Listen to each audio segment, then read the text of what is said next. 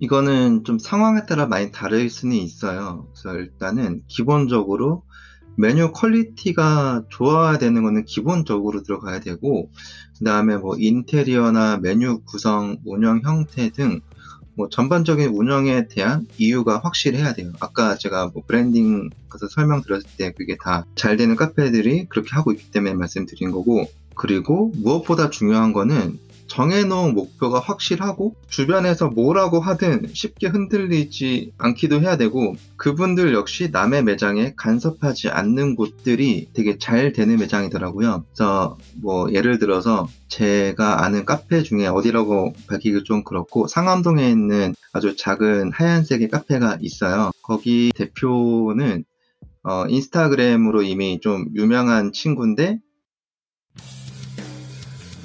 안녕하세요. 더 터닝포인트입니다. 혁신가들과 기업가들, 그리고 크리에이터들의 비하인드 스토리와 창업 도전기를 들려드리고 있습니다.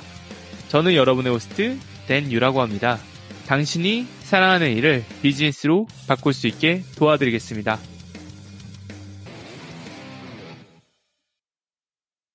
혹시 유난히 기억나던 카페가 하나쯤 있으세요? 바야흐로 카페 전성기 시대입니다. 인디 카페, 개인 카페, 프랜차이즈 카페 등 다양한 카페의 종류부터 각 지역별로 하나씩은 그 지역의 유명 카페가 있는데요. 오늘은 전직 11년차 바리스타 출신으로 현재 카페 사업자들에게 코칭을 하고 있는 3월 라떼 고윤태 코치님을 모셔보았습니다.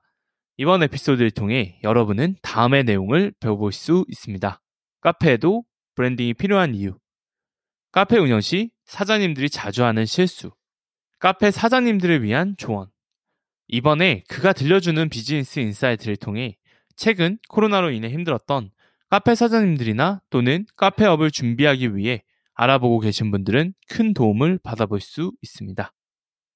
자, 오늘은 전직 11년차 바리스타이자 카페 업계의 스티브 잡스, 삼월라떼 고윤태 코치님을 모셔보았습니다. 어서오세요. 네, 안녕하세요. 네, 자, 여기 와주셔서 정말 감사드립니다. 자기소개 부탁드리겠습니다. 네, 안녕하세요. 저는 동네 카페들이 이제 많은 사랑을 받고 기억될 수 있는 공간이 될 수 있도록 브랜딩 코칭을 진행하고 있는 삼월라떼 고윤태라고 합니다. 반갑습니다. 자, 와주셔서 정말 정말 감사드리고요. 인상적인 자기소개 감사드립니다. 조금 과거에 하셨던 일들이라든지 그런 것들을 다음에 한번 여쭤보고 싶은데, 과거 하셨던 일은 무엇이신가요? 음, 제가 작년까지는 어떤 여느 바리스타들처럼 카페에서 뭐 고객 응대도 하고, 강사로서 커피 교육도 하고, 그리고 거래처 관리까지 진행을 했었고요. 어, 옛날에 과거에는 뭐 패스트푸드나 뭐 대형마트, 서점, 분식점, 뭐 보조 출연, 뭐 외식업 서비스 매니저 뭐 이 밖에도 좀 다양한 업종에서 좀 일을 많이 했었습니다. 여기까지 오시기 전에 말씀하신 것처럼 정말 다양한 경험을 하셨는데 뭐 그러실 수 있었던 원동력이나 좀 이유가 있으신지가 좀 궁금합니다. 한 단어로 말하면 호기심이죠. 그러니까 제가 되게 어릴 때부터 호기심이 엄청 많았거든요. 그래서 아르바이트를 한 번 해본 다음에는 한 번 해봤던 그 일 말고 한 번도 해보지 않았던 다른 일을 찾으려고 좀 노력을 많이 했었고요. 제가 새로운 일을 찾는 기준이 뭐였냐면은 일상생활 속에서 되게 궁금했던 업종들이었거든요. 뭐 예를 들어서 마트에 장을 보러 갔는데 어, 사야 되는 물건들 말고 직원들만 다니는 어떤 문들이 있어요. 그래서 과연 그 안쪽은 어떤 곳일까? 뭐 이런 게 되게 궁금하더라고요. 그래서 이런 호기심에 선택하기도 했고, 어, 또 뭐 이런 식으로 좀 되게 사소한 이유로 찾다 보니까 되게 다양한 업종에서 근무를 했는데, 뭐, 운 좋게도 원하는 일은 다 해봤던 것 같아요. 그래서 그렇게 다양한 경험을 직접 해보다 보니까 궁금증이 해소된 거는 당연했고, 그 다음에 뭐 사람들에 대한 어떤 성격이라든가 성향 같은 거를 판단할 수 있는 능력까지도 생기더라고요. 제가 아까 잠깐 스티브 잡스 이야기를 했는데 스티브 잡스가 그런 이야기를 했거든요. 모든 경험은 점이고 점을 이으면 하나의 선이라고 했는데 안 그래도 왜 스티브 잡스 느낌이 났는지 좀 약간 비슷하게 다양한 경험들의 방점을 찍어서 이렇게 오시지 않았나 싶습니다. 훌륭한 답변 감사드리고요. 자 다음 질문 여쭤보겠습니다. 자 자, 1인 기업을 하기까지 현재 결심이 쉽지 않으셨을 텐데, 뭐 독립을 하거나 자신만의 사업을 하기로 결심을 한 이유는 무엇인가요? 그이 질문의 대답은 어, 제가 커피업을 왜 선택했는지부터 말씀드리는 게 좋을 것 같아요. 커피업은 제가 좋아하는 직업을 한참 찾아 헤맬 때 우연히 만난 직업이거든요. 그래서 그만큼 애정이 깊은 편이기도 해요. 근데 이 좋아하는 일을 긴 시간 동안 제가 하면 할수록 뭔가 즐겁다기보다는 저 스스로한테 질문을 던지게 되더라고요. 예를 들어서 내가 왜 이 일을 정말 어, 내가 이 일을 정말 좋아하는 건가? 지금 이 팟캐스트 드신 듣고 계신 청취자분들께서 어떤 무슨 소리 하는 거냐 싶기도 하겠지만 문득 그런 생각이 들었어요, 제가. 좋아하는 일을 찾았으니 당연히 그 업무와 관련된 공부도 하고 스킬도 쌓아가면서 고객에게 제공할 서비스와 메뉴 퀄리티 이런 거를 이제 상승시키기는 했는데 한편으로는 이제 반복되는 이제 삶을 살고 있다 보니까 이게 되게 좀 매너리즘에 빠지더라고요. 그래서 제가 이 일을 좋아하는 이유가 뭔지 다시 생각해 보려고 그러니까 제가 처음 근무했던 했던 때를 떠올려 보니 다른 거 다 떠나서 그냥 카페라는 그 공간에서 발생하는 모든 순간들이 즐거웠더라고요. 그래서 이 말은 좋아한다고 말했던 그 일이 이제 경력, 연차가 쌓이면 쌓일수록 일로서 좋아하기보단 어찌 보면 더 좋은 회사로 이동하려고 공부도 하고 스킬도 쌓았던 것 같더라고요. 그래서 더 이상 이제 제가 좋아하는 일을 회사를 옮기는, 그 다음에 옮긴 회사의 기준에 맞춰서 노력하기보다는 제가 직접 만들어가고 싶다는 생각이 좀 깊어지면서 1인 기업을 선택을 했습니다.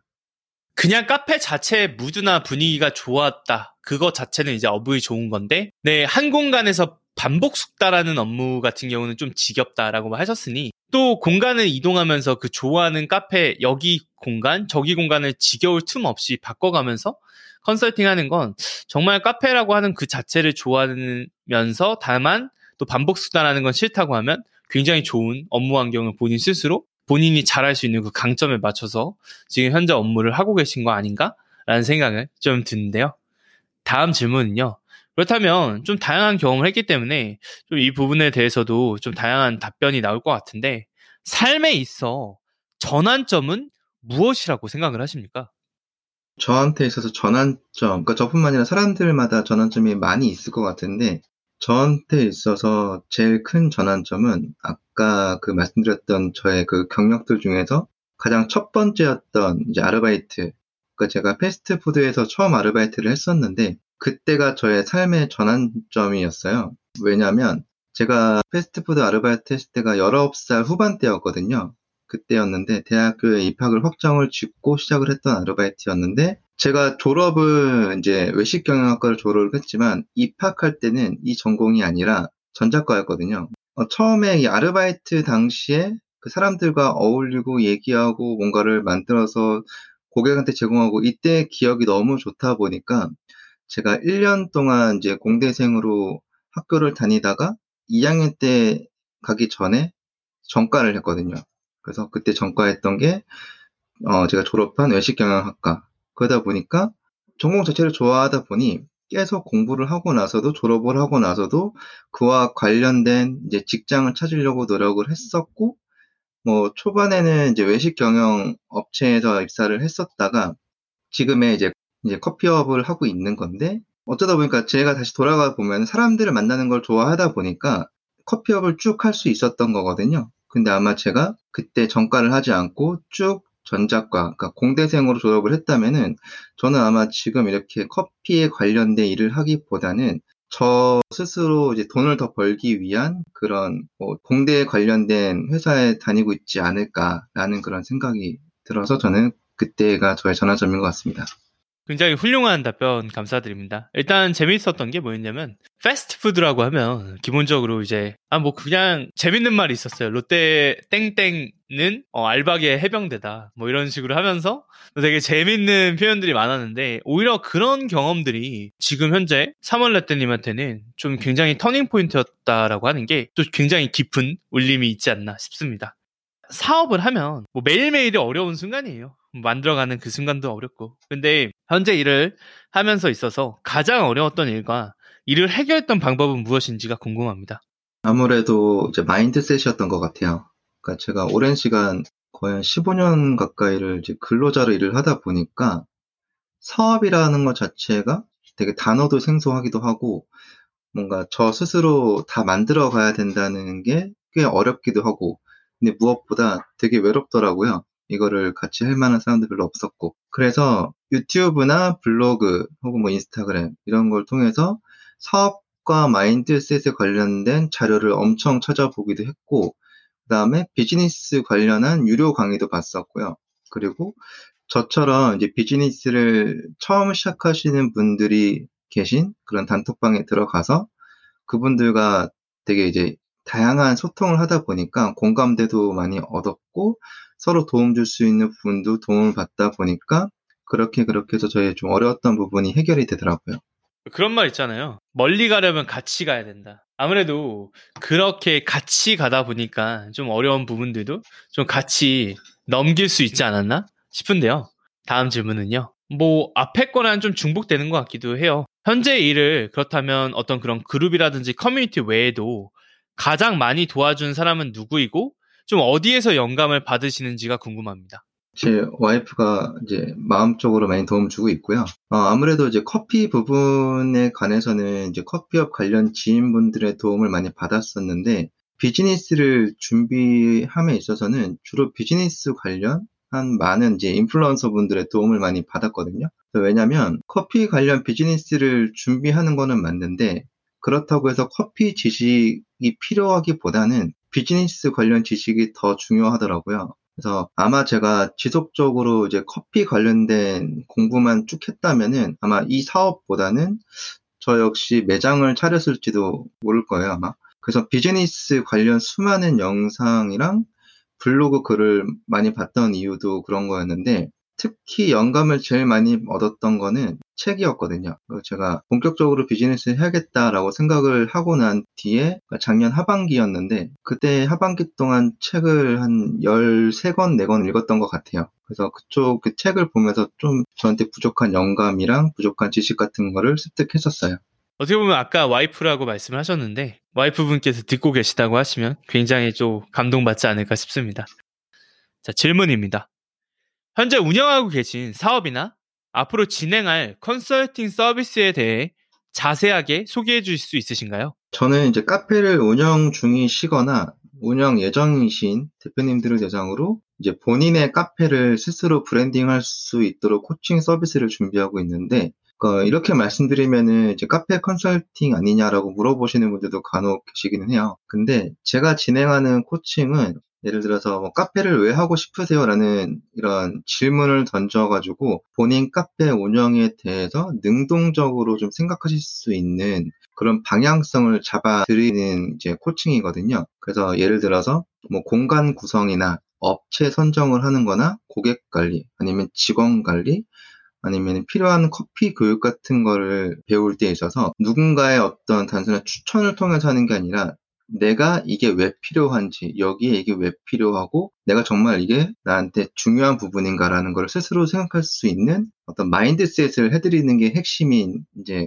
사업이에요. 자, 그렇다면 이 방송을 듣는 분들이 아까 말씀하셨던 것처럼 컨설팅이랑 또 오해를 할 수 있을 것 같은데요. 조금 더 심화해서 어, 나는 컨설팅이랑 그래도 이건 다르다. 컨설팅은 기본적으로 카페 컨설팅을 받으면 카페 컨설팅은 이런 내용들을 이야기를 하는데 어, 나는 근데 이런 내용은 이야기를 안 하고 이런 부분들을 조금 더 하기 때문에 어, 컨설팅이 아닌 코칭은 이런 사람들이 필요로 한다 라고 하는 좀 고객층이라든지 그런 걸 좀 정의해 주실 수 있으십니까?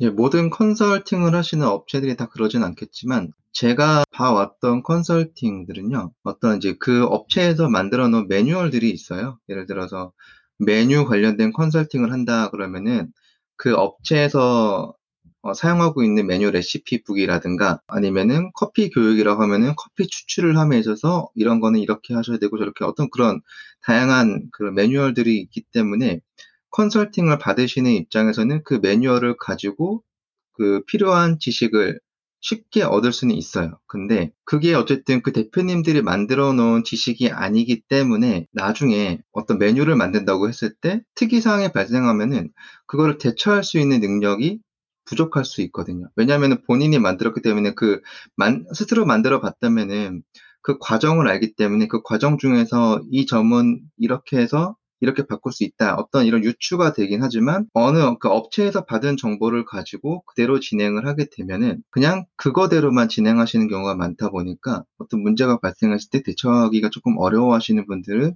좀 많이 봤었거든요. 그래서 제가 하는 코칭은 어찌 보면은 어떤 예를 들어서 메뉴 개발을 한다고 했을 때 그 메뉴 개발을 하는 목적부터 이제 잡아드리는 거죠. 그걸 정말 왜 만들고 싶으신 건지, 대표님이 좋아서 만드시는 건지, 아니면 매장이 있는 그 지역의 사람들이 그 메뉴를 원해서 만드시는 건지부터 해갖고, 그리고 메뉴 개발을 해보신 분들은 아시겠지만, 재료가 들어갈 때 어떤 재료가 어떤 특징을 가지고 있는지 그런 거를 해보신 분들은 알지만 그냥 레시피를 받아서 만드시는 분들은 그런 재료의 특성도 모르고 그냥 저기서 저걸 넣으라고 했으니까 이걸 넣어야지 라고만 생각을 하시거든요. 그래서 스스로 뭔가 능동적으로 생각을 할 수 있게끔 만들어 드리는 점에서 좀 컨설팅과 제가 하는 어떤 이런 코칭과의 좀 차이점이 있는 것 같아요. 지금 들으면서 드는 생각이 뭐였냐면 제가 만약에 수험생이면 왜 서울대학교 쪽집게 강사 형이 와가지고 과외로 가르쳐 주는 건 약간 컨설팅이고 그러니까 약간 야, 내가 이만큼 잘하니까 너 그냥 내가 시키는 대로 해. 약간 내가 시키는 대로만 따라오면 너 서울대 갈 수 있어. 약간 이렇게 과외 느낌이 컨설팅이라고 하면 이제 과 이제 수강생 입장에서 아 형이 시키니까 그냥 해야지? 라고 하는 게 컨설팅이고 이제 코칭이라고 하는 건 자신의 능력을 통해 이제 만드는 그런 느낌이 들었어요. 그러니까 약간 자율학습 자율학습을 어떻게 하면 된다? 자율학습을 왜 해야 된다? 약간 이런 근본적으로 가르쳐 주는 건 지금 현재 하고 계신 코칭. 그래서 과외 선생님이냐, 자율학습이냐 정도의 차이 아닌가 싶습니다. 자, 다음인데요. 카페에도 왜 브랜딩이 필요한지가 좀 궁금합니다. 앞에 설명드렸던 내용과 좀 겹칠 수도 있는데, 결론부터 말씀드리자면, 카페라는 것도 어쨌든 꾸준히 높은 매출을 창출해야 되는 곳이고, 근데 그러려면은 고객들이 꾸준히 방문을 하거나 아니면 배달을 하는 곳은 배달 주문권도 이제 많아야겠죠. 근데 이젠 누구나 아시다시피 어딜 가든 카페가 너무 많아요. 어느 동네에는 10군데가 넘는 카페도 있기도 하고, 그럼에도 불구하고 새로운 카페는 계속 오픈을 하죠. 그야말로 포화 상태의 연속이에요. 그래서 이런 시장에서 살아남기 위해서는 카페를 처음 방문하는 고객이 그 공간 하면 떠오르는 키워드가 단 한 가지라도 있어야 되거든요. 예를 들어서 대부분 아실 거라고 생각하는 스타벅스를 보면은 스타벅스 하면 떠오르는 키워드가 제가 지금 잠깐 떠올려 보면 뭐 초록색, 로고, 머그잔, 텀블러, 다이어리, 뭐 하워드 슐츠, 그다음에 뭐 사회공헌 활동, 뭐 이렇게 좀 되게 다양한 키워드가 있는데 이 밖에도 더 있겠죠. 근데 이런 식으로 이제 운영하는 매장을 하면 떠오르는 키워드가 있어야 돼요. 그래야 사람들에게 쉽게 기억이 되거든요. 근데 쉽게 기억돼야 하는 게 왜 중요하냐면 예를 들어서 제가 친구를 만났는데 친구한테 카페를 가자고 해요. 근데 아까도 말씀드렸듯이 카페가 너무 많잖아요. 이렇게 카페가 많은 곳 중에서 특정 카페를 가려면은 그 카페가 머릿속에서 1순위를 떠올려야 돼요. 떠올려야만 이제 방문할 확률이 높아지겠죠. 쉽게 말해서 어 제가 예전에 A라는 카페를 갔는데 거기는 자리도 편하고 화장실도 깨끗하고 특히 바닐라 라떼가 되게 독특하면서 맛있었어. 이렇게 친구한테 얘기를 하면은 A라는 카페에 대한 좀 어떤 호기심이 생기기도 하거든요. 제가 말했던 그 문장에서 거기서 핵심 키워드가 3개가 나왔어요. 브랜딩이라고 해서 사람들이 오해하고 있는 게 매장 이름이나 아니면은 로고가 독특해야만 브랜딩이라고 생각하시는 분들이 있는데 그게 아니라 그 매장이 어떤 특징을 가졌는지 표현할 수만 있다면 그게 바로 브랜딩이거든요. 그래서 카페를 운영을 할 때 브랜딩이 중요하고 근데 뭐 이거는 그런 것 같아요. 카페뿐만이 아니라 모든 사업에 해당되기도 하는 것 같아요. 좀 본질적인 대답 아닌가 싶었습니다. 아까 그 독서를 많이 하신다 했는데 아무래도 그쪽에서 좀 본질적인 대답을 많이 들으신 것 같아요. 그래서 지금 답변을 들었는데, 그러니까 브랜딩이 필요하다는 게 딱 뭘 했을 때 연상이 되고 결국에 그런 게 있어야 이 포화 시장이 이 카페 시장에서도 차별화가 되는 거 아닌가? 결국에 그래서 브랜딩을 해야 되는 이유는 차별화가 필요하고 너무나 많은 사람들 속에 이제 사람들의 기억 속에 남아야 되는 건 단순히 카페 명이나 단순히 프랜차이즈가라서가 아니라 그 이상의 상위 가치, 어떤 뭐를 했을 때 연관될 수 있는 브랜딩이 있어야 되는 거 아닌가라고 이해를 좀 했습니다. 감사합니다. 다음입니다. 최근에 정말 안타깝게도 코로나로 많은 카페 업계가 어려웠었는데요. 이 시기에도 코치님을 보셨을 땐 좀 잘 버티는 카페와 못 버티는 차이점은 무엇이었었는지가 좀 궁금합니다. 제가 볼 때는 뭐 여백이 있느냐 없느냐의 차이라고 생각해요. 그러니까 이게 무슨 말이냐면요. 뭔가를 직접 만들어 보신 분들은 이제 아시겠지만 결과물을 얻기까지 되게 다양한 시도를 해야 되는데 그러한 시도를 통해서 원하는 결과를 얻었을 때 그 결과가 꼭 마지막 시도에서만 얻어지지는 않는다는 거죠. 제가 이전 직장에서 초코 소스를 직접 개발을 했었는데 처음엔 세 가지 정도 재료를 배합했더니 원하는 맛이 안 나오더라고요. 그래서 그 부분을 보완하려고 다른 재료를 첨가했더니 분명 보완은 됐지만 또 뭔가 아쉬워서 이렇게도 해보고 저렇게도 해보고 그래서 결국 원하는 초코 소스를 완성은 했어요.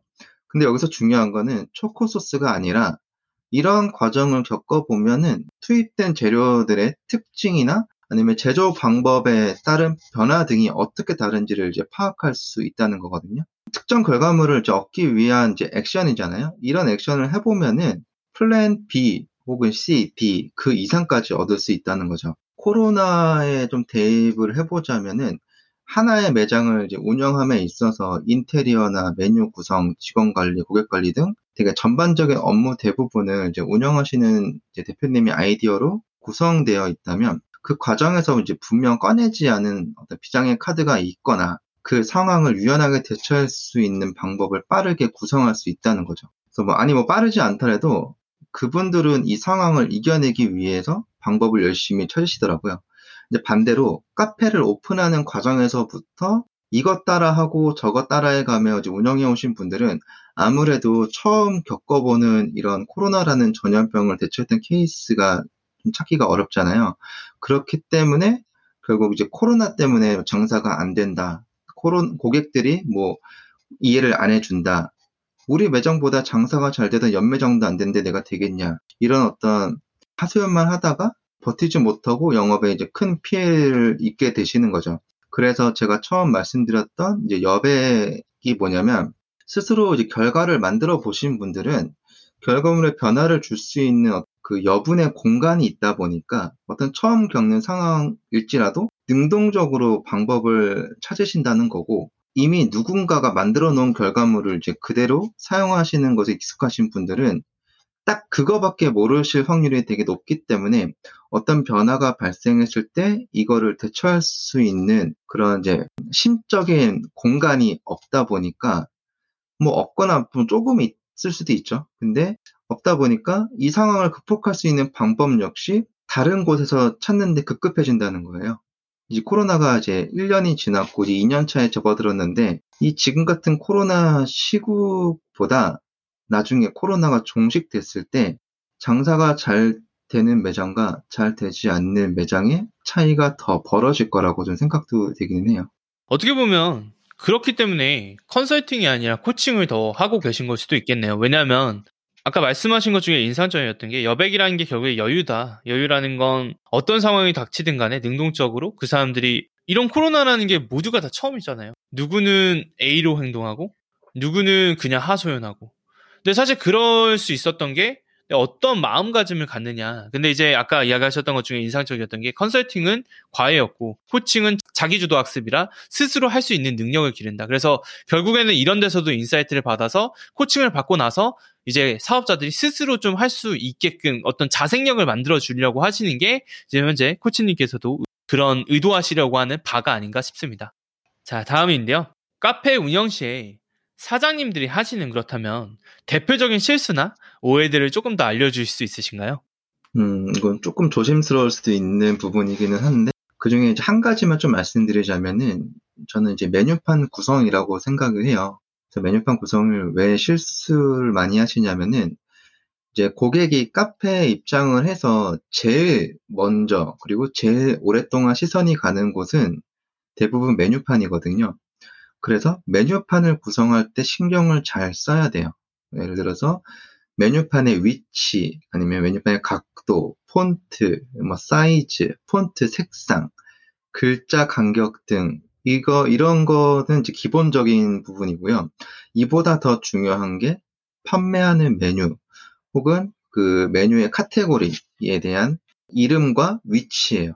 그래서 이게 무슨 말이냐면 커피업에 종사하시는 분이나 카페를 좋아하시는 분들은 카페 메뉴판을 봤을 때 메뉴명만 봐도 무슨 메뉴인지 어렵지 않게 인지할 수 있거든요. 근데 일반적인 고객들은 의외로 카페 메뉴에 대해서 아직까지도 모르는 분들이 꽤 많이 계세요. 그래서 주문을 받다 보면은 이제 이런 식의 대화가 종종 발생하기도 해요. 아인슈페너가 뭐예요? 그러면은 바리스타는 크림이 올라간 커피예요.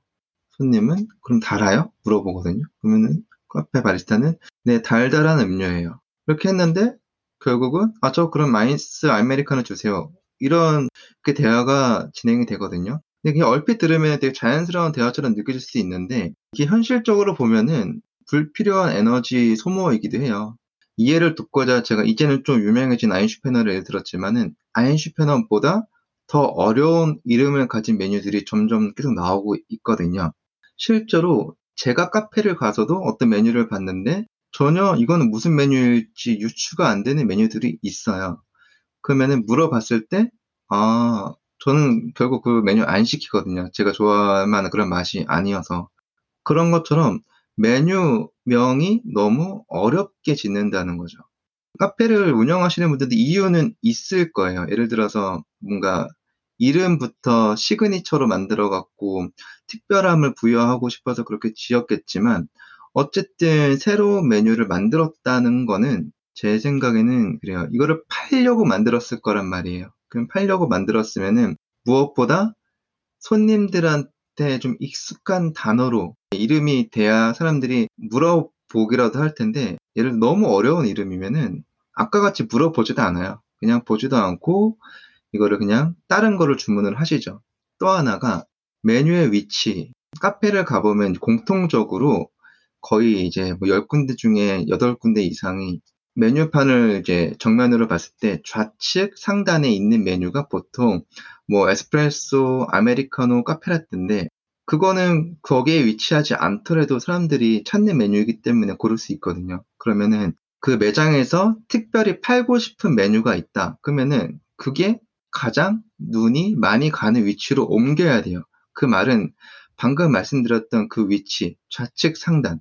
거기는 사람들이 이미 거기 아메리카노가 있을 거라고 알기 때문에 자연스럽게 누구든 눈이 가거든요. 거기에 아메리카노가 아닌 다른 메뉴가 있으면은 이게 뭐지라고 보게 돼요. 그 제가 이전 직장에서 실제로 봤던 그 실험이었는데 하루에 보통 많이 나가야 두세 잔 나갔던 어떤 그 매장만의 시그니처 음료를 제가 메뉴판을 싹 다 바꾸면서 그 좌측 상단에 올렸거든요. 그랬더니 하루에 나가는 잔수가 최소 6잔 이상으로 늘어나더라고요. 그걸 보면서 결국은 뭔가를 판매를 하고 싶으시다면은 내가 이거를 만들어서만 그냥 집어넣는 게 아니라 그 집어넣은 메뉴를 고객들의 심리를 파악해서 이 사람들이 어느 쪽을 먼저 보는지, 그 다음에 어떤 색상에 반응을 하는지, 이런 걸 다 고려해서 위치를 해둬야 이제 성공적인 어떤 메뉴 구성이 된다고 저는 생각이 들거든요. 근데 대부분 왜 이렇게 안 하시냐면은 본인들이 가봤던 카페들 가봐도 대부분 메뉴판 구성이 거의 비슷하거든요. 그렇기 때문에 나도 그냥 비슷하게 하는 거지. 약간 이런 생각을 많이들 가지세요. 그래서 이런 좀 틀을 깨시는 게 좀 필요한 것 같아요. 굉장히 인사이트 있는 대답이었는데요. 저도 좀 많은 생각들을 하게 됐습니다. 아까 그냥 그런 생각 들었어요. 아, 어려운 메뉴가 뭐지? 사실 아포카토도 비슷할 수 있고요. 카페 비엔나도 그럴 수 있죠. 그러니까 저희 같은 경우에 카페 비엔나 하면 아, 뭐 피, 비슷하게 크림 들어간 거라고 생각하는데 어떤 분은 진짜 아니 뭐 비엔나 소세지를 카페에 넣은 건가? 라고 생각하실 수도 있고 좀 그런 부분들이 되게 재밌었고 또 메뉴의 그 위치가 되게 중요하다라고 했는데 왜 편의점에 가도 베스트셀러들을 우리 눈높이에다가 놓거든요. 그러니까 그런 부분이랑 아 카페랑도 다 적용이 되는구나라고 하는 게 또 되게 들으면서 재밌었습니다. 다음 질문은요.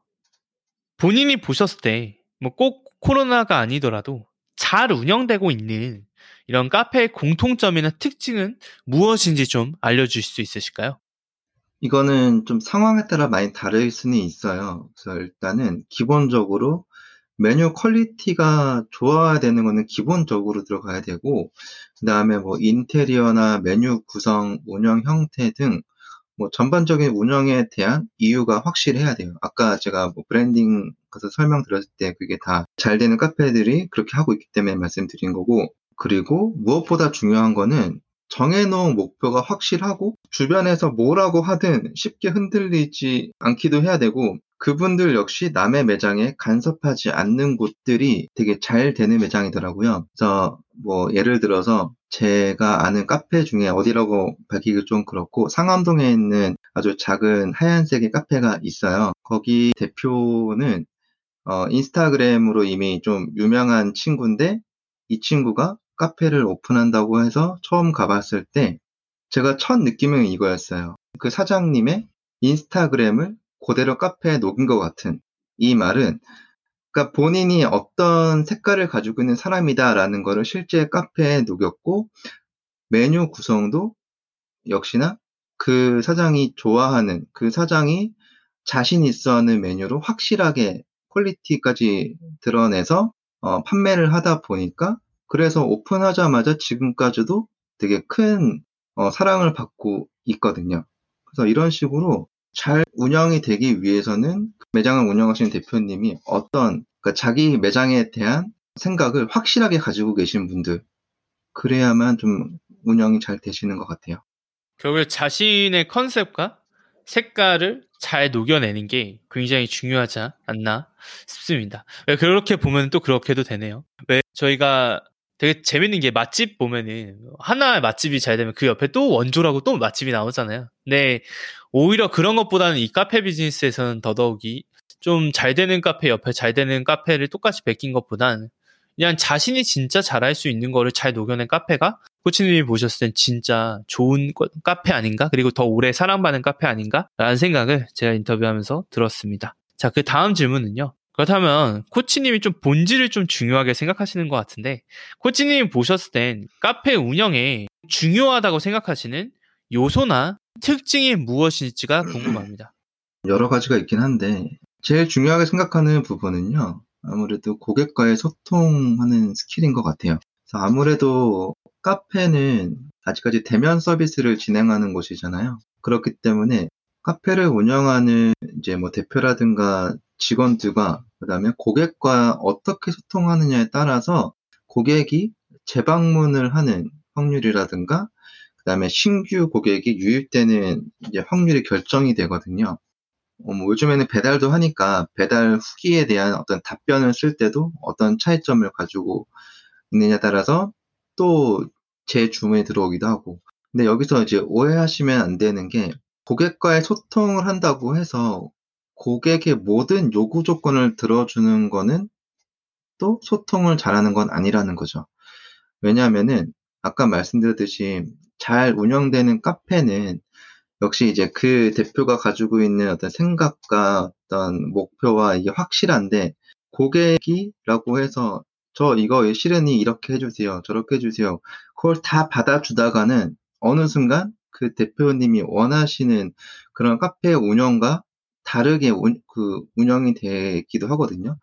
어, 또 하나는 이제 혼자 1인 기업이 아니라 직원을 둔 입장에서 손님이 그런 요구 조건을 들어줬을 때 대표님은 해줬는데 직원이 안 해줬다. 그러면 또 그거에 대한 컴플레인이 발생할 수도 있고요. 그렇기 때문에 어, 카페를 운영할 때는 이제 고객 소통하는 거에 대한 방법, 이거를 좀, 뭐, 흔히 말하는 유도리 있게 잘하는 그런 스킬이 좀 많이 필요하거든요. 그래서 제가 예전에 이제 백화점 안에 있는 카페에서도 근무를 했었는데, 뭐 백화점이나 호텔이나 뭐 공항, 항공사 이런 데에서 하는 그런 서비스에 대한 교육도 많이 받아봤거든요. 근데 그런 서비스 교육이 지금은 어떤지 모르겠어요. 당시에 제가 받았던 그 당시에 그런 서비스 교육을 결코 고객 관리를 위해서 그대로 카페에 녹이면 안 된다는 거죠. 왜냐면은 물론 되게 친절해요. 되게 친절하고 되게 깍지지 대고 하는 거 좋은데 약간 그런 느낌을 저는 받거든요. 호텔이든 어딜 가서 이제 직원이 저한테 인사를 하거나 뭔가를 응대할 때 드는 느낀 점은 마치 ARS나 ATM기 앞에 서갖고 그 기계들이 하는 그런 어떤 응대처럼 느끼기 때문에 이게 카페에 적용이 되는 순간 그 카페는 어, 굳이 뭐 사람이 필요 없어요. 그냥 사람 자체가 키오스크가 되는 거예요. 그렇기 때문에 그렇게 되면은 그 고객이 그 카페를 오는 이유가 줄어들 수도 있어요. 왜냐면 그렇게 비슷하게 하는 카페들이 많아질 수도 있고, 혹은, 어, 뭐가 자기네보다 어떤 메뉴에 대한 퀄리티는 좋지 않지만, 뭔가 자기를 대하는 이 직원의 태도가 더 친근하다. 그러면은 그쪽으로 곧 발길을 돌릴 수도 있기 때문에 저는 그래서 고객과 소통하는 이제 스킬을 음, 되게 운영할 때 중요하다고 생각을 해요. 자, 답변을 들으면서 어떤 생각이 들었냐면 이 카페라는 게 생각보다 꽤나 오래 머무는 공간이잖아요. 그러다 보니까 저 직원이 어떻게 응대하느냐가 내가 더 오래 있고 싶냐? 오래 있고 싶지 않느냐? 또는 나의 주문을 받는 이 순간이 내가 여기에 머물고 싶느냐 안 머물고 싶느냐를 결정하는 것 같기도 해요. 그래서 보다 보니까 어, 생각해보니까 프랜차이즈라든지 키오스크는 진짜로 어떤 정형화된 매뉴얼로 정말 감정 없이 뭐 그렇게 하는 게 좋다 나쁘다를 떠나서 어떤 색깔이 없었는데 말씀하신 것처럼 근데 개인 카페나 만약에 인디 카페조차도 프랜차이즈화해서 매뉴얼로 너무 감정 없이 한다고 하면 사실 어떤 각색이라든지 특색 없이 좀 정말 그냥 가 무감정? 어떤 딱 했을 때 뭔가 떠오르는 그런 생각들이 딱 드러나기가 어렵지 않나? 라는 생각을 저도 한번 해봤습니다. 다음 질문입니다. 어, 아마 이 방송을 들으면서 많은 분들이 궁금해 하셨을 법한 질문인데요. 내일 당장 카페 비즈니스를 하려고 하시는 사업자분들을 위한 조언을 정말 하나 해주신다면 어떤 게 될 수 있을까요? 저는 그래요. 항상 왜 그럴까라는 질문을 하는 습관을 만드셨으면 좋겠어요. 예를 들어서 카페에서 판매할 디저트를 만들기 위해 베이킹 수업을 받는다고 가정했을 때 음, 들어가는 밀가루는 왜 그걸 사용하고 재료들의 비율은 왜 그렇게 들어가는지 그거를 이제 강사님에게 수차례 물어보셔야 돼요. 그런 질문들을 하시다 보면 이제 의외의 꿀팁들을 얻기도 하거든요. 그리고 질문하는 습관이 생기면 이제 나중에 뭐 거래처를 선정하든가 아니면은 직원을 뽑을 때 질문하는 그런 방법도 달라지고 그 질문에 따라서 얻어지는 어떤 답변도 더 성공적으로 높아질 수 있거든요. 그렇기 때문에 아주 사소한 습관인 것 같지만 질문하는 습관을 먼저 기르셨으면 좋겠어요. 이 질문을 할 때는 좀 본인이 생각하셨을 때 질문할 수 있는 그런 능력을 기를 수 있는 훈련이라든지 그런 좀 조언해 주시고 싶으신 게 있나요? 단순히 질문이라고 하는 게 사실 대부분의 사람들한테 야 질문 하나 해봐 라고 하면 생각하기가 어렵잖아요. 그래서 좀 그런 부분들을 스스로 좀 질문을 할 수 있도록 연습하거나 좀 그들이 그런 걸 기를 수 있는 능력을 좀 혼자 트레이닝 할 수 있는 방법이 좀 있을까요? 좀 저도 그 질문을 너무 잘한다라고 하는 사람은 아닌데 아주 쉽게 접근을 하는 거예요. 예를 들어서 식당에 가서 음, 음식을 주문했을 때 사장님이 저희 매장에서 판매하고 있는 된장찌개는 뭐 이러이러한 어떤 재료를 쓰고 있어요라고 한다. 그러면은 그냥 단순하게 왜요? 라고 물어보는 거예요. 근데 이 왜요라는 게 기분 나쁘게 얘기하면 안 되겠죠? 어, 이거 왜 들어가요? 라고 좀 정중하게 물어보는 습관부터 가지셨으면 좋겠어요. 그러니까 질문할 때만큼은 어린애가 되면 돼요. 다섯 살에서 뭐 일곱 살 정도 된 아이들을 보면은 항상 뭘 얘기하면은 왜, 왜요? 뭐 왜 그러는데요? 이거 뭔데요? 라고 물어보거든요. 그거는 정말 그 아이가 몰라서 물어보는 거예요. 근데 성인이 돼서 질문을 잘 안 하게 되는 이유는 모르지만 왠지 물어보면 신뢰가 될 것 같다. 라는 그런 어떤 미안한 감정이 있기 때문에 잘 못하시는 거거든요. 그렇기 때문에 아주 그냥 심플하게 어떤 설명을 들었으면은 정말 그야말로 어 그거는 왜요? 그거는 왜 그런데요? 라고 이런 식으로 되게 쉽게 접근하는 훈련을 하다 보면은 점점 점점 이제 알아가는 지식이 있다 보니까 질문에도 질문하는 거에 대해서도 좀 재미를 느끼실 수 있으실 거예요. 제가 왜 질문을 좋아하냐면 옛날에 한번 누가 저한테 그러더라고요. 고수랑 하수의 차이점이 뭔지 아냐고. 그래서 제가 뭔데요라고 물어보니까 그건 질문의 수준이 고수와 하수의 차이점을 만든다고 하더라고요. 그래서 그 이후로는 저도 아 질문이라고 하는 게 진짜 중요하구나라고 하는 걸 깨달았는데 오늘 또 질문하기가 정말 중요하다고 하셔서 그때 생각이 좀 떠올랐던 것 같습니다. 자 다음 질문 드리도록 하겠습니다. 앞으로의 계획을 들려주세요. 사실 제가 카페 멘토링 비즈니스 이거를 준비하는 과정이 생각보다 좀 길었어요. 그런데 그러다 보니까 이 준비하는 과정 동안 뭐 책도 보고 되게 유튜브도 보고 그다음에 이것저것 만들어 보기도 하고 실행도 해보고 했는데 이제는 이제 좀 드러내야 되겠다 싶어가지고 제가 지금 음 이제 멘토링 이렇게 뭐 1대1로 진행하는 멘토링도 4월 달쯤에는 이제 베타 서비스를 오픈할 예정이고요. 그리고 또 하나가 이거와 관련된 이제 전자책도 쓰고 있어요. 그래서 전자책도 작성을 해갖고 배포 계획이에요. 그래서 아무래도 좀 나중에 이런 전자책이라든지 멘토링에 대한 서비스가 궁금하시다고 하시면 다음 질문에 여쭤볼 테니까 한번 다음 질문에서 참고하셔서 연락을 해보시면 좋을 것 같습니다. 자, 다음 질문입니다. 이 방송을 듣고 있는 청취자들께서 그렇다면 어, 떻게 하면 3월 라 때 고윤태 코치님을 알 수 있는지 뭐 운영하고 계신 채널이라든지 아니면 서비스에 대해 잠깐 소개를 해주시면 감사드리겠습니다. 저는 이제 아무래도 인스타그램 채널을 제일 많이 이용하고 있거든요. 그래서 인스타그램에서 검색을 하실 때 카페 커넥터라고 뭐 영어나 한글로 입력하셔도 저밖에 안 뜨거든요. 그래서 카페 커넥터 3월이라고 나오니까 그렇게 검색하셔도 되고 아니면은 이메일로 어 제가 네이버 이메일을 쓰는데 yosiland 네이버닷컴으로 저한테 이메일 주셔도 제가 연락을 받고 있습니다. 마지막으로 오늘 이 방송을 청취하고 있으신 분들한테 주시고 싶으신 한 말씀 부탁드리겠습니다. 스스로 이제 배우고 실행해서 이제 얻은 결과물이요. 되게 어렵거든요. 스스로 뭔가를 배우고 이거를 실행까지 해갖고 결과물을 얻기까지는 긴 시간도 걸리고 어렵기도 해요. 근데 그만큼 되게 가치가 높아지고 그렇게 얻은 결과물은 누군가 따라하려고 해도 비슷하게 할 수는 있는데 안에 가지고 있는 실제 가치까지 따라갈 수는 없어요. 대부분 이제 카페를 하시든 어떤 사업을 하시든 되게 하는 거는 쉬워요. 왜냐면은 그와 관련된 정보들이 지금 뭐 무료로 유료로 되게 많이 퍼져 있거든요. 그러면 그거를 그대로만 따라해서 화면은 차릴 수 있어요. 근데 쉽게 접근을 하면은 그만큼 쉽게 무너질 수도 있어요. 쉽게 접근을 했다면은 그 쉽게 얻은 정보를 한번 파헤쳐보는 연습을 해보셨으면 좋겠거든요.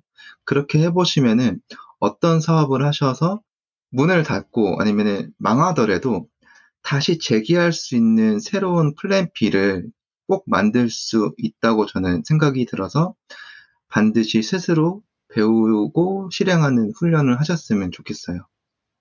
마지막 이야기답게 엄청난 인사이트였는데요. 최근에 왜 주식들 많이 하시잖아요? 왜 근데 주식들 사시기 전에 다들 어떤 생각하죠? 아, 이 정보는 나밖에 모른다. 근데 사실 내가 알면 이미 끝난 거거든요. 이야기를 잘 비유해서 표현을 해주시지 않았나 싶습니다. 그래서 쉽게 만든 거는 저도 항상 모래 위에 쌓은 성이랑 비교를 많이 하는데요. 좀 여러분들께서 이제 클로징 멘트로 만약에 쉽게 아신 정보가 있다거나 너무 쉽게 모든 사람들이 다 접근을 하고 있다라고 하면 오히려 한 번 더 검증을 하고 아까 코치님께서 말씀하신 것처럼 질문을 해보면서 아 이게 진짜 맞나? 라고 하는 검증을 하는 시간들을 가져보시길 바랍니다. 자, 그러면 오늘 저희들한테 소중한 카페와 비즈니스에 대한 좀 전반적인 내용을 이야기해 주신 3월 라떼 고윤태 코치님과 함께 했던 오늘 방송 이대로 마치겠습니다. 감사합니다. 감사합니다. 여기까지 3월 라떼 고윤태 코치님과 함께 했던 방송이었습니다. 카페 코칭에 관심 있으셨던 분들은 인스타그램에 카페 커넥터 3월을 검색하셔 시간과 돈을 절약하시길 바랍니다. 오늘 방송도 들어주셔서 감사드립니다. 끝으로 이번 에피소드를 재미있게 들으셨기를 바라며 항상 청취해주시는 청취자 여러분께 감사 인사를 드립니다. 오늘은 제가 추가로 여러분들에게 들려드릴 신나는 소식이 있는데요. 터닝포인트는 더 이상 팟캐스트만이 아니라는 겁니다. 더 터닝포인트 챌린지도 탄생하게 되었는데요. 본 챌린지는 제가 무료로 5일간의 이메일을 통해 여러분이 꿈꾸셨던 목표와 이를 달성할 수 있는 방법을 가이드라인과 과제물을 통해 알려드리는 것입니다. 이번 챌린지를 통해 여러분의 인생에 터닝 포인트를 만들어 보시기를 바라며 만약 여러분이 다음에 해당되신다면 해당 챌린지가 분명 도움이 되실 것입니다. 첫 번째, 새해 목표가 너무 높아 보여서 어디서부터 시작해야 될지 모르기 때문에 시작 전부터 막막함을 느끼거나 두 번째, 자신에게 의미 있는 일을 하기로 결정을 했지만 하루 이틀 뒤의 노력에 포기하거나 멈추시는 분들. 세 번째, 자신의 계획대로 할 수 있다고 믿는 사람이 주변에 아무도 없기 때문에 도전 과정에서 외로움과 좌절감을 느끼시는 분들 위에서 설명드린 내용이 만약 자신의 이야기라고 하신다면 이번 더 터닝포인트 챌린지는 여러분을 위한 선물이 될 수 있습니다. 마지막으로 챌린지를 진행하는 사람들은 여러분들만이 아니라는 것입니다. 더 터닝포인트 카카오톡방에 들어오셔서 비슷한 생각을 가진 사람들과 만나 대화하고 이 과정에서 나만의 다른 책임 파트너를 찾아보실 수 있으시며 여러분의 과거 성공 및 현재의 진행 과정을 공유하시면서 중간 피드백을 받아보실 수도 있습니다. 더 이상은 다음 주 월요일, 다음 달, 내년까지 기다리실 필요가 없으며 바로 지금 이 순간 도전을 하셔야 됩니다. 그러면 더 터닝포인트 챌린지에서 만나기를 바라며 신청 방법은 인스타그램에서 C-A-L-L-M-E-D-E-N 언더바 callmeden 언더바를 검색하시거나 본 터닝포인트 팟캐스트 본문에서 링크를 타고 들어오셔서 챌린지를 신청하실 수가 있습니다. 자, 그렇다면 여러분 챌린지에서 만나보도록 하겠습니다. 감사합니다. 이어서 온라인 마케팅과 세일즈에 대한 더 많은 정보를 확인하고 싶으시면 인스타그램에서 C-A-L-L-M-E-D-E-N 언더바 콜미댄을 통해서 무료로 자료를 확인하실 수 있으시며 게스트 섭외 및 방송 출연을 희망하시는 분들의 경우 인스타그램 DM 또는 이메일 hello 골뱅이 call medn.com hello 골뱅이 콜미덴닷컴으로 연락 주시길 부탁드리겠습니다. 끝으로 여러분들의 좋아요, 구독, 다운로드, 공유는 제게 큰 힘이 됩니다. 그러면 다음 에피소드에서 만나 뵙겠습니다.